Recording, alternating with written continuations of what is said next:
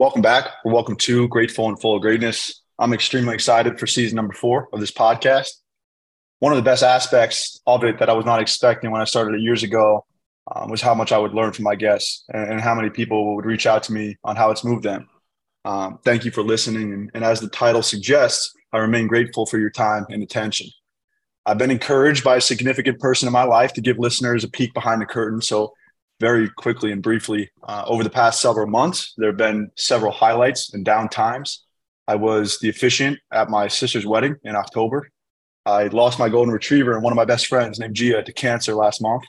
Uh, but in that same breath, my, my foundation, Meaningful Growth Foundation, uh, built around the hardships cancer patients face and the help may, they may need, will be hosting our first annual golf outing this May. For more information, go to my website, Earlier this year, I spoke on the USA Lacrosse Mental Health Panel to discuss the ongoing misconceptions around mental health. I moved to Florida, and I've spoken to teams and organizations nationwide about sports psychology, peak performance, and my philosophy on training. So, looking ahead, I'm excited for what's on the horizon in 2023. I feel a great sense of humility for the roster of highly decorated guests coming on. So, without further ado, uh, let's get started. As always, I'm the host, Mark Glicini, and on this podcast, I sit down with guests who, in my opinion, live their lives with the pursuit of greatness in mind. This platform allows me to discuss and explain the strategies that go into reaching peak performance. This is episode number 45. My guest, Joe Walters, a fellow Nike lacrosse athlete, coach, former Major League Lacrosse teammate, and one of the best to ever play this sport. Joe's list of accolades is overwhelming and inspiring. NCAA Attackman of the Year during his time at University of Maryland, four-time All-American, five-time professional champion, 11-time Major League Lacrosse All-Star, and former member of Team USA, both outdoor and indoor lacrosse. Joe runs a company called J1 Lacrosse, JW1 Lacrosse, apologies, with the mission of teaching individuals, small groups, and larger camps how to attain their fullest potential through the sport he loves and knows so well as a teammate turned opponent and now friend, I've been able to witness Joe's work ethic, attention to detail, competitive nature blended with a team first mentality, playmaking ability as a player, and capacity to inspire as a coach, mentor, and friend to many. True champion and leader through and through. I look forward to learning more about Joe's perspectives on performance, his philosophy on development, and most importantly, his story. Joe, thanks for carving out the time. Hell yeah, man. Thanks for having me. I appreciate it. So I'm preparing for this conversation, you, you expressed this statement to me. The gift of influence on someone is special. I agree. Uh, and I want to start it out where it started for you. Could you start with your earliest influences in your life growing up in Rochester, New York? Yeah, I have to. I have to just say my dad. You know, I uh, I grew up in um, Rochester, and uh, you know, my dad is is he went to brought me to every practice, stayed for every practice, um, you know, to kind of learn the sport. Um, know, it started with basketball. I got into wrestling, um, and that's what brought me to lacrosse. So one of my buddies in, uh, I, that I wrestled with, and I was in like second, third grade, so I was a, like young kid. Um, he asked me what I was doing for the spring, and uh, you know, I didn't know what lacrosse was, so he just uh, invited me out. Our parents talked, and uh, that's how I got into lacrosse. And it was just um, you know that's that's where it all started. But my dad's definitely my biggest um, you know influence. Um, i think as i got older you know he really taught me about sacrifice dedication and um, you know setting goals and working hard to attain those goals.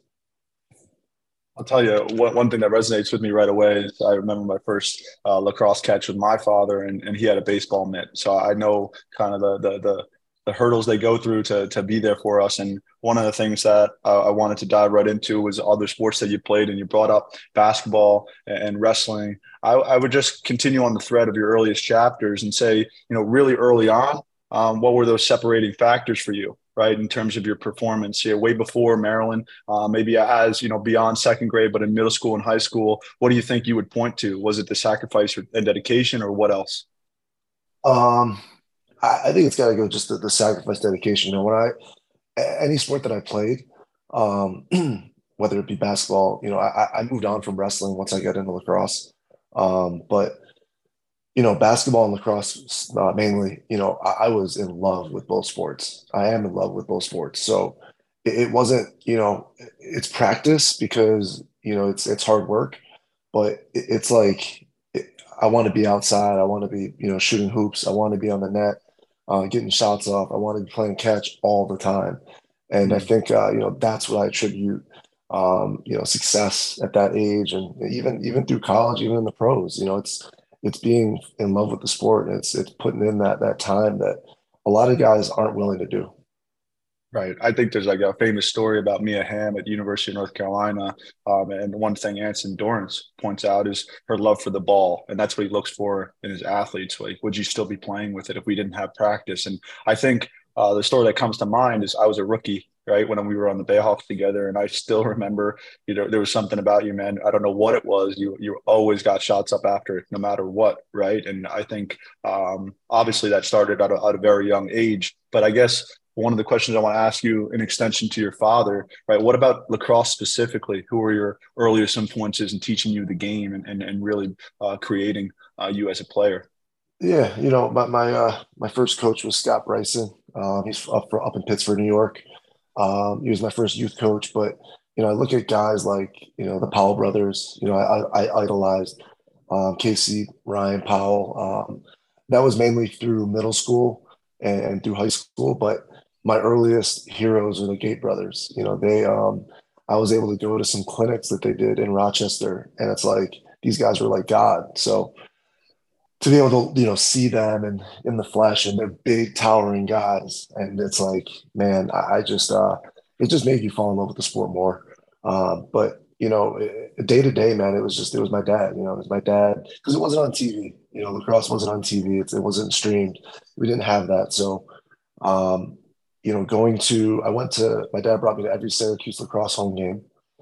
Um, and that was pivotal in, in, in learning the sport because I, I, really believe in if you want to be a great player, it's you have to practice, you have to play a lot, but you have to watch a lot too. You know, you have to watch a lot of lacrosse or whatever sport you're playing um, to see what guys are doing right, see what guys are doing wrong, and and copy what they're doing you know, grateful and full of greatness was too long of a name for me to put on Twitter, so I made it study greatness, uh, and, and, that's kind of how I push it out on Twitter because you know if you want to be happy, study happiness. If you want to be successful, study success, and I think that has a lot to do with the mental side of the game, right? There's always these uh, instructional and physical things that you can do from a conditioning standpoint, but success leaves clues. One thing I I learned really recently, actually, from listening in on a webinar about alcohol and addiction were things that lead to uh, lasting performance enhancement and what doesn't. So the, the things that don't lead to lasting performance enhancement are big goals alone without an action plan, uh, information alone, and then motivation. That was really surprising to me. Everybody goes, "Oh, you should be motivated. You should be motivated," and you touched upon one of the things that actually leads to lasting behavioral change, which is role models. Right. So if, if you don't have role models, right? You're, you're going to be in trouble. It's so you you brought up the Gait brothers, you brought up your dad, you brought up the Powells, and then the other two things are standards and then an action plan. Like I said, that uh, big goals alone without an action plan don't work. But I really like how you point to the role models. It's why I start these podcasts always with the same thing, like who were your earliest influences, right? Because you didn't do it alone, right? You don't read obituaries about somebody who's a born orthopedic surgeon, right? They they, they learn about this over time, right? So um, one of the biggest things that I study in sports psychology is career transition and transition in general. It's very hard because you create such an identity around things, and then you got to uh, move on to a different thing. I'm, I'm, not necessarily talking about you going from player to coach. I want to still stay in the realm of you as a player. I want to talk about that middle school to high school and then getting into Maryland by the end of your answer, if you don't mind. Could you tell me about that evolution or that area, right? Either physically or psychologically, or, or what was that era of your life like? Yeah, you know, I think um, you know, about just touched on Syracuse. You know, I, I like was the biggest Syracuse fan. Like if, if you know, I always uh, I always talk about it that they never recruited me, and back then Syracuse really never recruited west of Syracuse. It was like Syracuse, Long Island, Maryland, um, and, and it just wasn't a thing. So, you know, but I always thought about if they would have sent me any letter said, Hey, like we think you're okay at lacrosse. You wanna you wanna come try out, I would have been there no matter what it was. So uh, but going to those games, man, like, you know, and back then I think it was 22 straight final fours and obviously a bunch of championships in there, but Syracuse went to 22 straight final fours. So, you know, and, and the final four was an event that my my dad and my friends went to every year up until high school because once you got into high school, you, you played during the spring spring break. Um, you played into May. So, but like you know, going to those games during the season, seeing them in, at the biggest stage, right? Because the Final mm-hmm. Four, I don't know if it still is, but it's still kind of the pinnacle of lacrosse. You know, the Final Four. Um, but seeing them at the biggest stage, like you know, those experiences really, um, really kind of made me strive to be great. You know, to be to to want to be at that level. Um, so when I was in middle school, you know, I, by that point I was already, you know, probably the best kid on the team. Uh, I played midfield, so I could play mid, uh, play attack and defense, play play all over the field. Um, and then when I got to to high school, um, I went to Irondequoit High School. I was I was a freshman on varsity. It was only two of us, freshman on varsity, and I was playing man up. I wasn't starting, but I was playing man up, and I'd get some some runs, uh, you know, every game. But um, I, I was I was a small freshman, so I was I was really small. You know, I was a I think a 13 year old freshman. I'm super young for my grade, so I didn't start growing until my sophomore year, um, sophomore summer is when I hit a growth spurt. But you know, it, it was just again like you know it, it, was it wasn't that I had a hard time with not playing a lot as a freshman. I think I was just pumped to be on on varsity and and uh, be a part of that. But you know, wanting to be be at that next level and want to play. And and uh, when I got to my sophomore year, I think statistically that might have been my best season as a sophomore um, mm. because I was just ready to go, ready to play.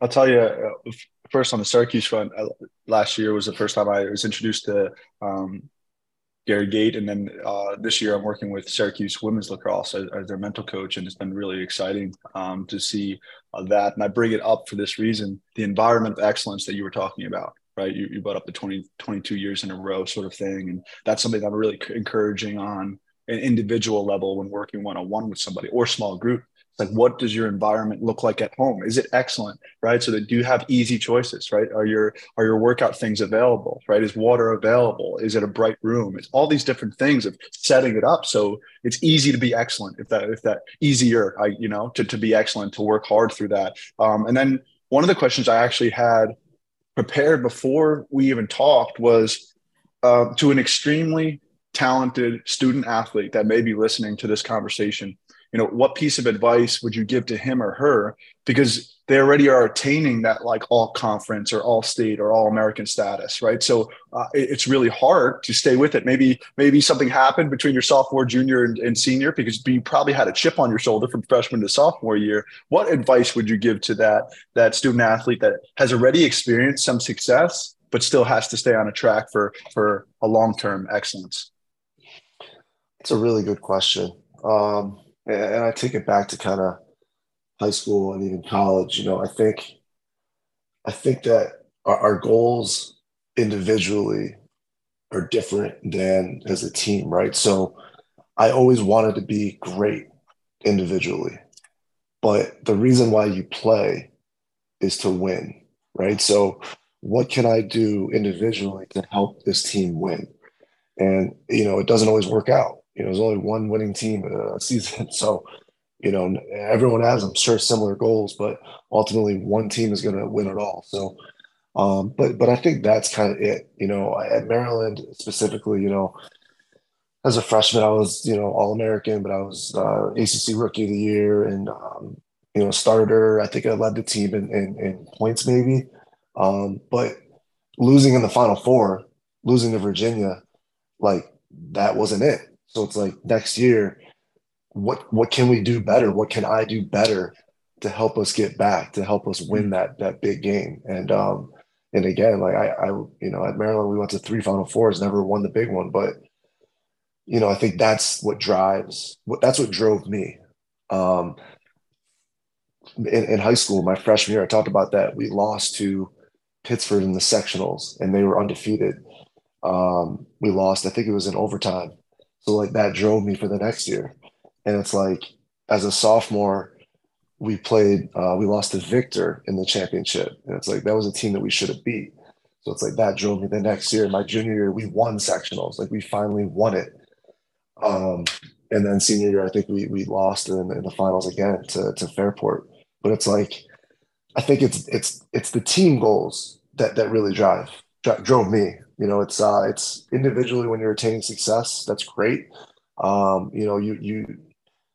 I always believe, and I try to tell players this. You know, it's always think about what you can do to help the team. What can you do individually to help the team? If you're a guy that that isn't a skilled player, but you are a hustler, you are a vacuum on the ground, you can get ground balls, then do that the best you possibly can, right? Just do your job. If you're, you know, if you're a goalie, make make the saves you have to make. Get the ball out, make make good good outlet passes. Like just do your job. Don't try don't try to do too much, right? Goalies uh, they don't want to come out of the cage and put the team at risk. Like just do your job. You know, if you're if you're a goal scorer, then your job is to score goals, right? And you need to stay after and shoot. Um, so it's those those messages I try to get across, and those are things that really help me. You know, right from the start, um, you know, staying in one thread, psychology, and then bringing it back to the story. There's a guy named uh, John Piaget, brilliant guy who talks about the developmental psychology of individuals, and he said we live inside of a game whether we want to or not. And in order to be invited to the most amount of games, you have to uh, understand the art of competition and cooperation right so you can't just always you know never pass the ball compete compete compete but you also can't be you know whatever you, everybody needs you know whatever that's too cooperative right so it's this yin and yang and i love how you brought up the individual and the team the individual and the team uh, coach baxter my defensive coordinator when i was at yale always used to say this line. It was like at the top of every scouting report was the, the play you want to make is always secondary to the play the Bulldog defense needs you to make. And that really goes down to what you said from a real clarity standpoint. And then the last thought I want to bring up is there's this article, it's a New York Times article called The Zen of Weightlifting. It could really be called The Zen of Lacrosse. It could be called The Zen of whatever your craft is, right? And uh, it really came down to three things. And that was the weight room was a place where you have autonomy. It's just you to work on yourself. A place of mastery, so progressive overload and get better, better, better. Same with lacrosse. And then the third one, which you ended your answer with, was belonging right? And that's that team goal, right? And if you just think that you're in a silo, right, there's no such thing as a successful hermit crab sort of idea, then you're not going to be successful. It's that belonging to something bigger than you. And, and I'm sorry to go here, Joe, but you brought up the losses against Victor and all that. But I, I really want to go into the biggest hardships and setbacks because I think that those created you. You know, listeners can really resonate. You know, there's no such thing as a great story without a great problem. So, what would you point to as, as some of your biggest hardships or setbacks you know, whether it was high school, Maryland, or beyond? You know, one in particular, you know, it's not not something I'm proud of, obviously, but my my uh, before my oh god, before my junior year in high school, um, and this is after we lost my sophomore year, right? So we, you know, we're coming off of a, you know a, a loss against Victor, and and that's when we moved from Class A, which is like the big schools, to class B, like the, the classification um, adjusted a little bit. So we are in class B and that's a, that's a, that's a team we should beat. Um, so we, you know, we, we cracked the bed there and then going into my junior year, it's a big year, especially individually for recruiting. It's your big year, big, big high school season um, before you can really get recruited. And I got suspended from school the week before um, the season started.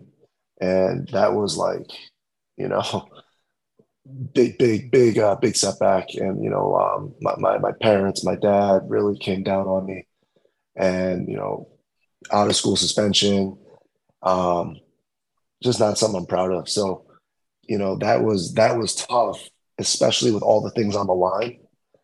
Um, but it just, it, it really, it's almost a blessing because it made me focus on what I had to do and get my, get my shit together. So, um, it really set the tone though for the season in that all right like that that's over with. Now it's time to work. You know now it's not now i need to prove to everyone at school. Now i need to prove to everyone that i've let down that mm. it was a big mistake and and i hmm. uh I'm, I'm, I'm accepting this challenge of, of bouncing back here.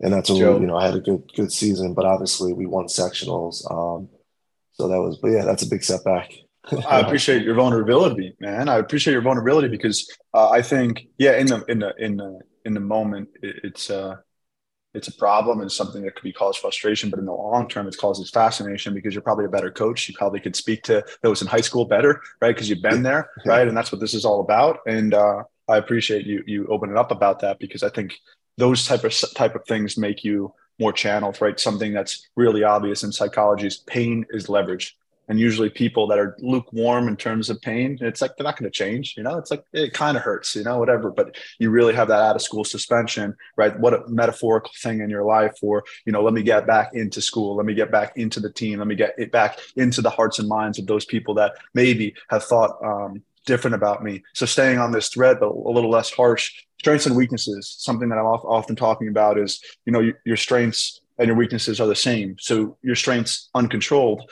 uh, would lead to your weakness. You know, for for example, somebody who's extremely extroverted talks over other people, but they're also really great communicators. Just as an example. But over the course of your career, lacrosse wise, what would you say came more naturally to you, and what did you really have to work on as a player?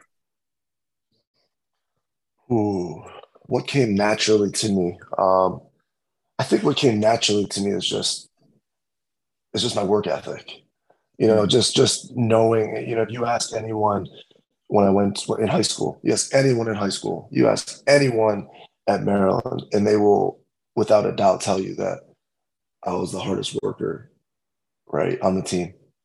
You know you would you know chris pasavia um like just just uh, wrote on one of my posts recently made a comment about like you know i can remember joe in college like you know shooting on his own hours after practice, like randomly, even days when we didn't practice, he was out there shooting.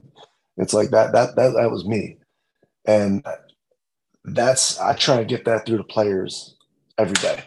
How, you know, how do you do that? How do you get that? Every single day. I try and tell them like, you know, it's not, there's this misconception that, you know, oh, I'm going to go to my team's practice. And there's, there's kids, especially where we live now, right? Especially where I live now, where kids play on three, four different teams. They're playing basketball, they're playing lacrosse, they're playing, um, you know, whatever it is, soccer, um, and whatever sport they want to be great at. But let's say they have five practices a week of all their sports. It's like, well, I get it. You're busy, right? Like that's that's a lot. Five practices. I mean, it isn't. It's an hour and a half each day, but um, it, it, you know, I get, you're, I get you're busy, but like, please don't think that going to your team's practice is enough. It's not. It's it's not even close. You know the touches that you get at, at lacrosse practice with your team are like minuscule compared to what you need every day. You know you're not going to be a great shooter or feeder passer um, or defender or whatever it is by getting 15 shots at your team's practice. That's that's not going to do it. So you need to spend time on your own it doesn't have to be with me like that's what i do i train so it doesn't have to be with me i don't i don't it's not that I, i'm looking for for that. But it's like if you want to be great, and that's something that you need to decide. If you want to be great at it, then this is what you have to do. You got to put time in on your own. It's not good enough just for team uh, to go to team practice. That, that's a fact. Well, I'll tell you, this isn't a serious issue that's going on. Just in terms of being approached, I'm sure you get it as well. You know, coach, I'm lacking confidence, right? And and it really comes from, right? I say it this way: when you're at your team practice, your coach is doing everything he or she can to get you ready for that upcoming opponent from a strategy perspective, which has nothing to do with your individual improvement, right? You already brought it up from the team versus individual thing. So I think one of the fa- most fascinating things about talking to, to guys like you and, and women that are peak performers as well is that they there's these prerequisites. Yeah, cool, right? right? Prerequisites. But then there's these principles and details that all these peak performers do that like really make the difference. And that's really why I wanted to have this conversation with you because it dovetails right into my next question for you, right? As a coach now, what messages do you find yourself repeating the most? You, you already shared one of them, which is, you know, it's not enough to just go to practice and expect the results. But as a coach, right, you're going and doing these clinics, you're doing these larger group things, right? When you're speaking, right, and looking to pass on your knowledge of the game and otherwise, what message are you, you most often repeating? Yeah, I mean the, the one that I just just talked about. Yeah, that's that's the that's the the one, the main one. You know, um, put putting in the effort, um, outside of your, your your team's practice. You know, that's that's got to be the um, the fundamental principle that you need to understand, right?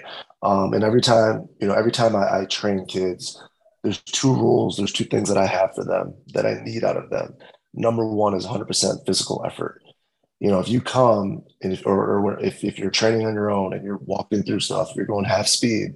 Well, when it comes time to game time, you got to go full speed. You're not going to be used to doing it full speed. You're going to make you're going to make mistakes because you're not used to shooting on the run, sprinting away from a defenseman, right?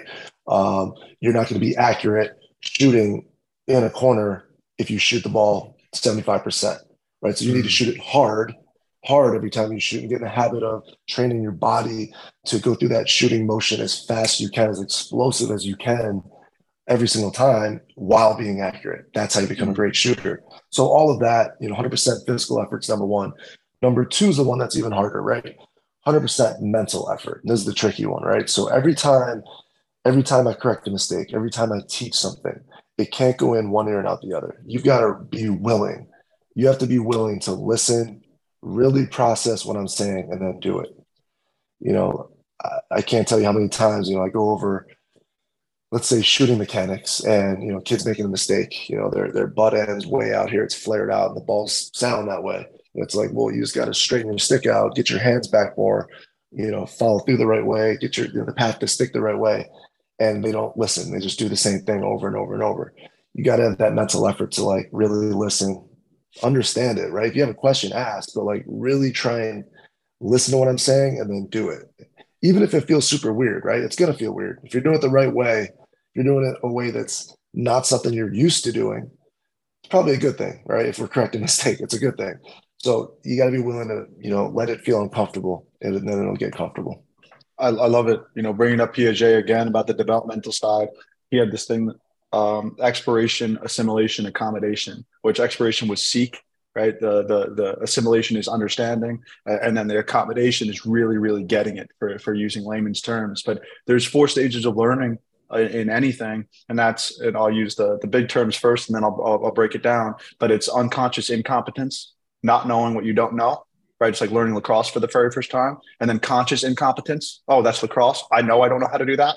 And then a good coach will take you to the third level, which is conscious competence, right? I know how to do it. And, and for the listeners that are just listening, Joe was moving his hands and, and showing uh, motions about how to get better, right? That's just like the I have to think and then I do it. I have to think and then I do it, right? You just re- released a video the other day I watched you of the quick release, right? If you have to think, that's that's not going to help you uh, in those in those big moments. And the last one is unconscious competence, which is you know Tiger Woods over a golf ball, Serena Williams over a tennis ball. These, these, sort of things where it's just reps, reps, reps, reps. Joe Walters hitting a corner sort of idea, and the layman's terms in that right? For all that conscious and competence talk is ignorance, right? You just don't know. Then awareness, which is I kind of that gathered that's what you were saying with the listening side of things. Right now you're aware of what you must do. The next is change, and the fourth is mastery. Right. So you start to change, right? And then you start to master that, right? So which takes us to a beautiful part of this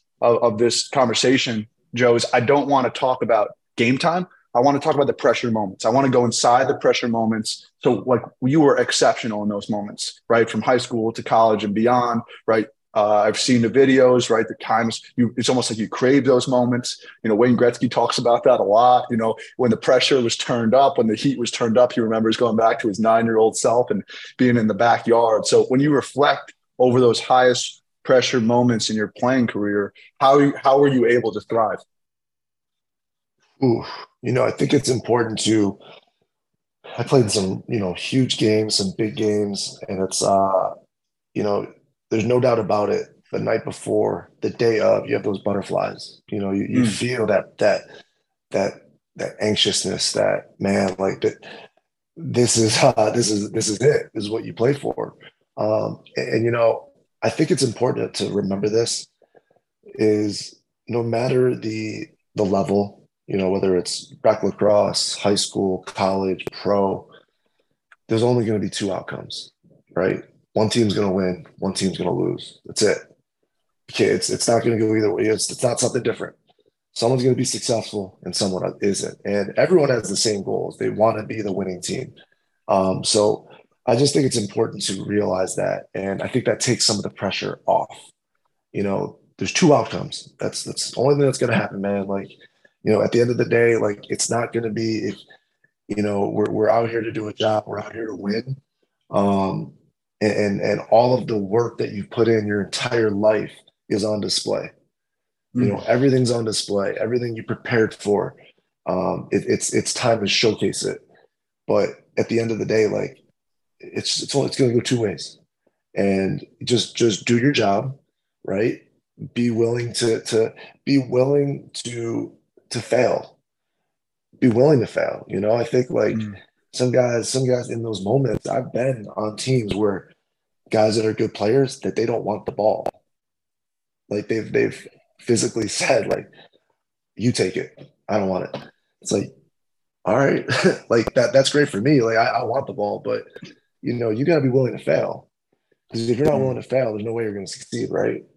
There's no way you're gonna hit you're gonna hit, hit a hit a big shot if you're not willing to take it you know? So i think it's important just to remember that you know remember that there's there's only going to be two outcomes. Be willing to fail um, just understand that but man all the all the effort that you put in it's it's that's what you play for. And uh, i think that's what has helped me get through those big moments. And one in particular i think back to uh, when i was playing with the Knighthawks we were playing for our uh, our third straight championship uh, three-peat no no professional team has ever done that that's something that I'm like super, super proud of. Like out of all the things that I've done in my lacrosse life, you know, I'm I'm probably most proud of that. Um, and there's reasons because I was I struggled at box. I wasn't a good box player. Um, it took me a lot of time. It took me a lot of effort to get to a place where I was seeing success, seeing that. Why? Why did you? Why did you struggle? What What would you say is the reason you struggled? You know, there's some guys that you know, as, as offensive players and even defensive players uh, that play that are field field guys that play in the NLL. I mean, you know, it's a different game. Like even though you know how to fundamentally play defense, you know how to play pick and roll. These guys that you're going up against, they've been doing it their entire life, and they know like the little angles and how to like you know, hit your hip so that you can't turn. You know what I mean? Like they know things that we don't know. So, but but for an offensive player, you know, I struggle with. And there's guys that there's guys that pick up box super easy. Guys like Drew Westervelt, Brendan Mundorf, Casey Powell. Even though Casey played a little bit in Canada, so he had a little bit more experience. But there's guys that just pick up box as an offensive player easier than others. I was a guy that that it took it took time. I did not pick it up, and for me, it was a struggle shooting it was a struggle with the two man game. Um, those are the two main things. So it took me, my coach, Mike Hasen, who's still the coach of the Knighthawks, um, he invited me up to play for Brampton in senior A uh, up, up, up in Canada after my third season of being a healthy scratch a lot, um, just not not being good. He, you know, he asked me like, you know, do you want to do you want to be you want to do you want to play? Like, do you want to do this, or do you want to quit? Like, there's there's you know there's only two ways you're going to go here. You're either going to make the effort or you know you're, you're probably going to get cut next year. Um, and, and, you know I, I, was never a quitter. And uh, I, I, said yeah man i'll play. Like you let me know where, where to be i'll be there. And uh, my dad you know talk about my dad all the time but my dad was the guy that uh, not every game but he came up. And we would drive three hours up with me. I would play a game drive three hours home. And i did that for that was all summer long while i played for the hamilton nationals. And it's like you know, I, first off, I gained a huge respect for guys like Brody Merrill, guys, indoor players that played MLL and were playing senior A. Man, like I had heard stories like how that went, like guys playing four games during the week and then playing our game on the weekend. It's like, oh wow, like you know, it sounds sounds hard, but I had no idea what that commitment really looked like.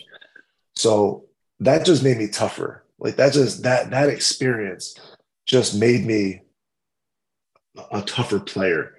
And you know, talk about I talked about this the other day. Coach Alberici for Army for West Point. I I, uh, I don't know if you know him at all or have heard him talk at all, but gone to his camp since I was a little guy. Unbelievable um, speech that I heard him give uh, a group of high school players. They talked about toughness, and you know, when we think about toughness, we think about like a guy's tough, a guy can stand in the ring and take a punch. Those are things we think about, like hard hitting. But toughness, he talked about like is guys, guys at West Point that, you know, have to get up at four in the morning, you know, have to get up and make their bed and go to class. You know, when when most of us at Maryland, I'm sleeping until 10. You know what I mean? Like things like that. Those are tough.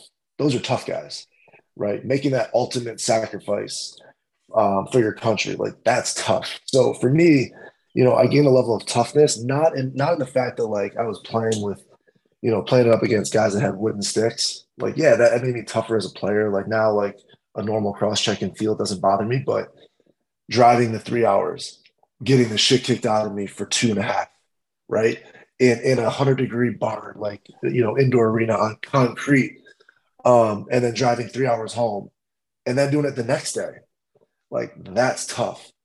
That's tough, and and, and so that's where I gained a completely different um, um, outlook, a completely different um, view of indoor lacrosse and the commitment that these guys in the NLL had made their entire life.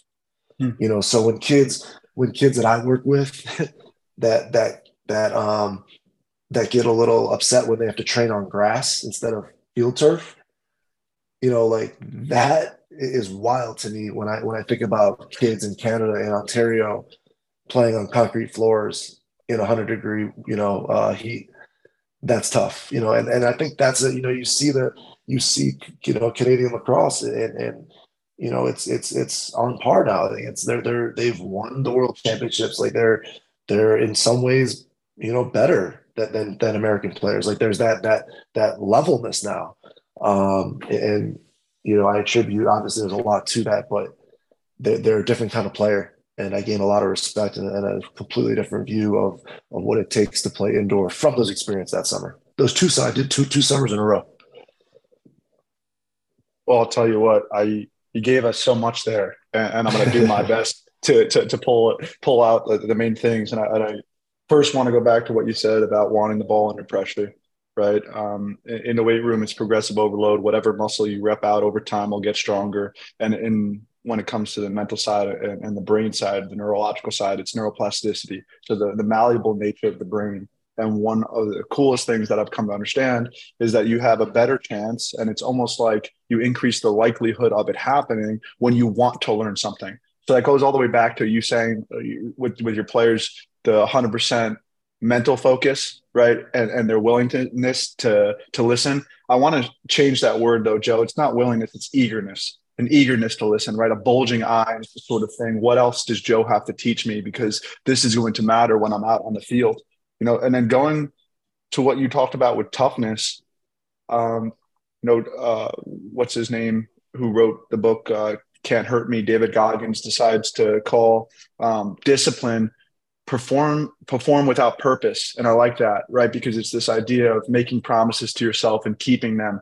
and and doing things regardless of how you feel right uh, obviously it's important to have those friends and loved ones that you can talk to and vent to and, and get things off your chest when you're not doing well emotionally and all that. And, and it's really important to understand that if you really want to be great, you can't be doing it just when you feel like doing it. It doesn't matter. Your feelings and emotions lie to you all the time. They're not, they're not legitimate a lot of the time, right? You have to have that time where you're talking about it with people that you love and trust, and then toughness. I guess that what it leads me to is the consistency over time, right? You can't be tough just one time. Like you brought up with the Army story, 4 a.m. every morning, not just every once in a while, like every morning, doing it all the time. Something that you said that really resonated with me because it's really important to talk about is you've been a healthy scratch, right? That doesn't come up in your bio, right? You know, you being the attackman of the year and all this, that doesn't come up, right? But you being a healthy scratch, handling that, right? Working through that, committing to that. This uh, Knighthawks repeat, there's a wall there. There's a wall there, and you have to lean through and get through that somehow. So I guess where I would go to in the in the term of toughness is I do think there's a longevity aspect to it, right? You have to do and sustain that type of discipline for years, and you've done that, right? You've played at this game, not for two or three years, right? For for for many in the teens right? You know the answer right? 16 17 18 something like this. When you think about how long you were able to perform at such a high level right? Work ethic got you through the door right? What kept you there? Wanting to win. Wanting to win. Uh that that's that you know i talk about that a lot but um every single year you know and i my one of my uh one of the, my favorite teammates I've ever had, and you've had him too, is Brody Merrill. Um, you know, I've I've had a chance to win two championships with Brody Merrill, and you know, I've also been on the losing side with Brody Merrill, and you know, he's a guy that I know he shares the same, the same, um, the same goal, the same why. I know he just wants to win. Um, I know that that's what fuels why he's playing to this day. You know, he wants to. I'm sure he wants to win an NLL championship, something that he hasn't done before. I'm sure that's that's driving him. It has to be. Has to, um, has to be. And you know, I remember winning with him, and then I remember in 2000, I want to say it was 2013, we lost together against the the Bayhawks, and it was in Philadelphia. And I remember looking at him, and I remember him being like really disappointed, and I was like so hurt by that. Like it just really bothered me that he was so hurt. And, and, and not only do I think that that's what makes teams like tight, you know, that was a team that we played together for for a bunch of years together, like five, six years. Um, the Rochester Rattlers, and then on to the Hamilton Nationals, Toronto Nationals. But you know, winning is just something that that's what you know really lit my fire every single year. Um, and I think if you don't have that goal, like you're just kind of in it for the wrong reasons. I don't know mm. what else, in my opinion, I don't know what else there there is to to do something competitively for if you're not in it to win. And you know, once and, and, and, you know, I was talking about this, but any season that ends in anything that isn't a win, isn't a championship, is a letdown. It's a disappointment. You know, because because you you've spent the time, you know, you've put the workouts in all, all year. you know, you you've spent time shooting, you've spent, you know, time watching film. You've done all that. If you don't have anything to show for it, no moral victories, right? Like it's not like, oh, you know, we we started 0 and 5 and we came back and we were 500 team. Like that's who cares? Like you didn't win. Like that's not that's not it. So that's what that's what um, drove me for all those years. Um, and you know, once you and I talk about this, once you taste what it what what that feels like, once you know what it feels like to win, that's why you want it again. That's why you play to win because there's no better feeling there is no better feeling. You know, you know what it feels like. You know, once you have that that that that uh, that excitement, that there's nothing better. You need it. You need it again. And every guy that you know, every teammate that I've had that hasn't won, I want them to win. Like, I want you to feel that. I want you to understand what that feels like, and that'll help. You know, it helps them get it. Uh, but that yeah, that's why I play, man. That's why I played for so long because I just want to win.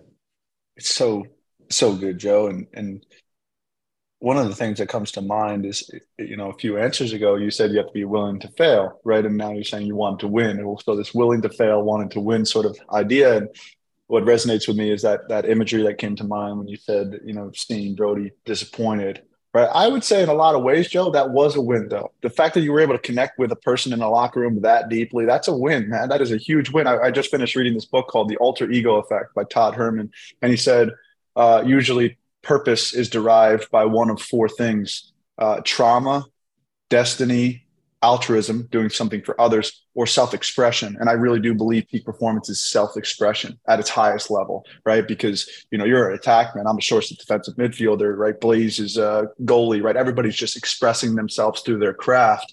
And I would, I would argue to say that as I've gotten older inside of lacrosse, um, winning came in many different forms, but you're absolutely right on the jubilation that comes from raising the trophy, and that, that, that gives you that insatiable appetite to come back. But so did the loss, right? I, so did the losing of the championship really makes you come back too. It's the same thing that that drove you in high school, right? That getting uh, out suspended, right? That that sort of failure. It's like no, there's an edge here, and we're going to do something about it. So I want to ask you a two part question that has a lot to do because uh, I'm very conscious of your time and I have so many more to ask you. Is what um, what are and perhaps you already answered the first part, but what are the biggest lessons you've taken with yourself as a player into being a better coach? And then I want you to elaborate on on JW1 lacrosse and its mission, its vision, and and how that experience has been for you.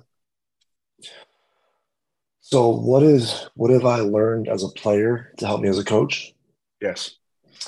Yeah, you know, I think, I think, uh, you know, I kind of touched on it, but just, you know, as a player, I've just learned so much about what what works and what doesn't work. You know, I think what works is just you have to just be willing to put the effort in. You know, I just know that that's the recipe of success. It just is. You know, if you look at any any elite athlete, if you look at you know Michael Jordan, Kobe Bryant, you know Allen Iverson, you look at any sport, right? The best of the best. There's no there's no secret. It, there isn't like a, a, a magical potion that you that you drink. You have to you have to just be fully engulfed in your sport. You have to be. And you know, it's it's something that it's hard to it is hard to to relay that and like tell kids like if you're and especially we live in an age now right where kids are just glued to their phones and they're playing video games but you know it's hard to tell parents and kids like you need to do more you know like stop doing this you know do this you know, sometimes it's it's it's tough to do that, but I try and get that through. You know, you, you just instead of instead of you know you'll be surprised how many kids that I that I work with that I ask them if they watched some of the college games and they're like, no, they played. Like, what are you doing?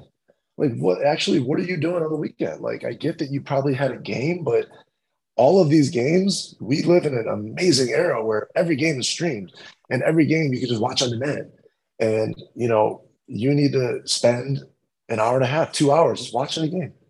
Like even if you can't get on the field, which you know, spend some time on, in your backyard with your stick work, but that's fine. Let's say it's been, it was raining like crazy yesterday. Awesome, watch a game, and it's like mm-hmm. those are things that I did right. Like and, and and there wasn't games on TV, but man, I went to every Syracuse game. I went to Nazareth College games. I went to RIT lacrosse games, and it's like you need to do that. You need to mm-hmm. watch um, you know, playing basketball, man, like I was in, and I treated Mark, I treated basketball just, just as, as I treated lacrosse. When it was basketball season, first off, I didn't play a fall sport. During the fall, I did basketball workouts all fall, so that when I was when it got to basketball season in the winter, I was ready to go. Right. So I treated fall as my off season for basketball, but it was like in season because I was fully involved with basketball. And it's like every single night, my dad, my dad would get out of work. He was a doctor. He would get out of work, pick me up from my mom's restaurant or wherever I was at home, and we would go to the YMCA. Um, go to the YMCA, and I would either play pickup with dudes that were in high school. And this is when I was like in sixth grade, seventh grade, eighth grade. I would play pickup with the inner city high school kids. Um, I'd do that for a while, and then I would play. Um, I would play. Uh, I'm sorry. I would I would shoot hoops with my dad, and we would have to make 300 uh, free throws, 200 three pointers every night. And that was non negotiable. That was just it uh, before we left. And I'm not saying that that's like, you know, uh, you know, I, I, have a buddy, Tyler Relph, who's a, um, he's an NBA skills trainer and he played, he played at McQuaid High School. Um, he played, you know, division one basketball. Like, he was uh, Mr. Basketball of New York State. And it's like, I'm not saying that that's like the right workout to do, but that's what we did. You know I mean? That's what me and my dad did. That's what, you know, working on my ball handling. That's what we knew. Um, but that's just what it takes. You know, there's no, you know, it takes what it takes. I don't know who said that quote. Someone's, I don't know if that's a famous one, but it's a great book. Great, great, great book. Trevor Moawad. It takes what it takes. Yeah. It's one, probably one of the most highly recommended books I give. Is, is it takes uh, what it takes. I'm gonna, I'm gonna read that book, man. But like, it, it, that's, it's, you have to. It's absolutely it. It just takes what it takes. There's no, there's no way around it. Um, so that's the main message. Like, I know as a player, I know as a player, like that's what I, I did. Um, and I try and relay that and just show kids that.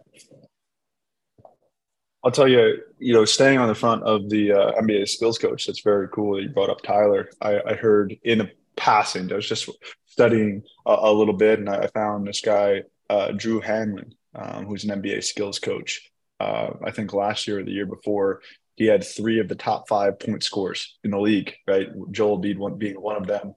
Uh, Tatum from the uh, Celtics being another, one of the Washington Wizards, whether it was um, Bradley Beal, or, or, yeah. yeah. And uh, you're going to love this quote A skill is not truly acquired until it holds up under pressure. That's that's mm. Drew, Drew Drew Hanlen's right, and that has a lot to do with what you're saying about hitting the corner, 100% physically, 100% mentally. A skill is not truly acquired until it holds up under pressure. And that, yeah, I love the diction you you use, Joe. You know, fully engulfed in your sport, right? Well, what a what a powerful way of looking at things. So, uh, here's a kind of a a question that I'm not even sure it's true. I, I wanted to ask you: when your mind is away from the game, how do you invest your free time, uh, or is it, you know, do, do you find yourself pretty much fully engulfed in your sport for most of the time? You know, it's it's it's it's a blessing, right? Like I talked about it. I, I'm I'm I'm truly lucky. I'm truly fortunate and blessed to be able to, now that my playing career is done, um, to just give on all the knowledge, give on all the experiences, um, and work with kids to help them reach their goal. You know, back when I was growing up, there I didn't have that. You know, I don't know if you know lacrosse obviously has grown like crazy since then. You know, since uh, 19 like 95, right? That's when I was uh, that's that's when I was a little guy. So like since like mid '90s, late '90s, the game is completely different.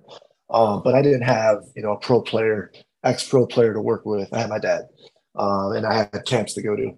Um, I went to Nazareth camp every year. I went to like RIT camp, Princeton camp, like I went to lacrosse camps growing up. Um, but yeah, man, like you know, I, I think just those experiences, like that's just what I'm trying to give back you know, just everything that everything that I've been um, I've been fortunate enough to do in, in this in this lacrosse life. Um, it's given me everything. It's taken me around the world. It's it's taken me all over the country. Um, and it's just uh, so yeah, I am fully invested in lacrosse. Um, and, and, and to a fault sometimes, you know, to a fault.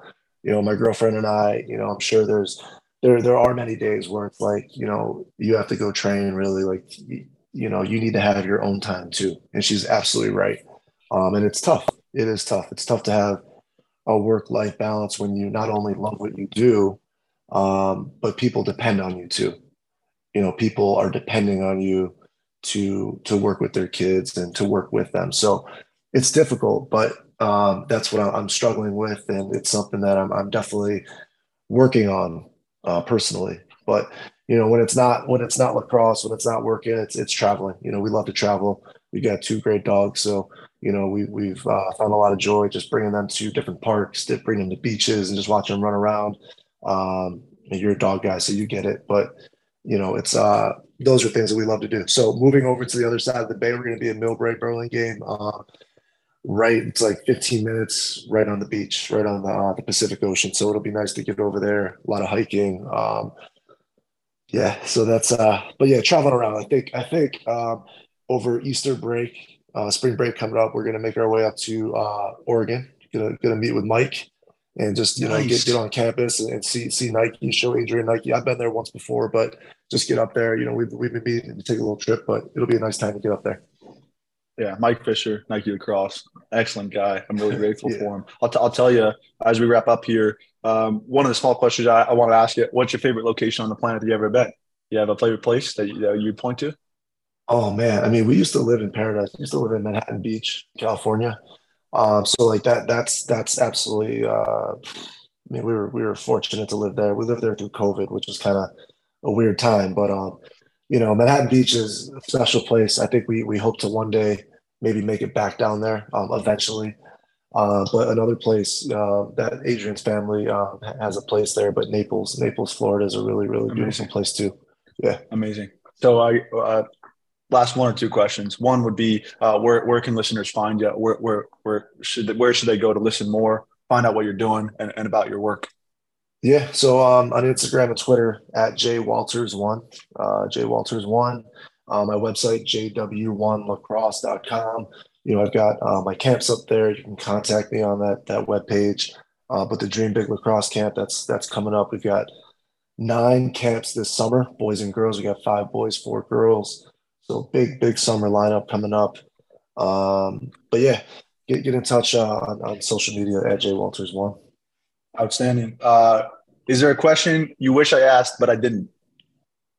No, man. I think this was uh this was a really insightful you know podcast, man. I learned a lot myself uh, from you talking, so I really appreciate being on here. I appreciate all the things that you said. Um, this is great, man. I think you hit everything on, on, the, on the head, man. Well, I, I, appreciate our relationship, Joe. I know it's going to continue to flourish from here on out. Thanks for making the time. Thanks, brother. Appreciate you.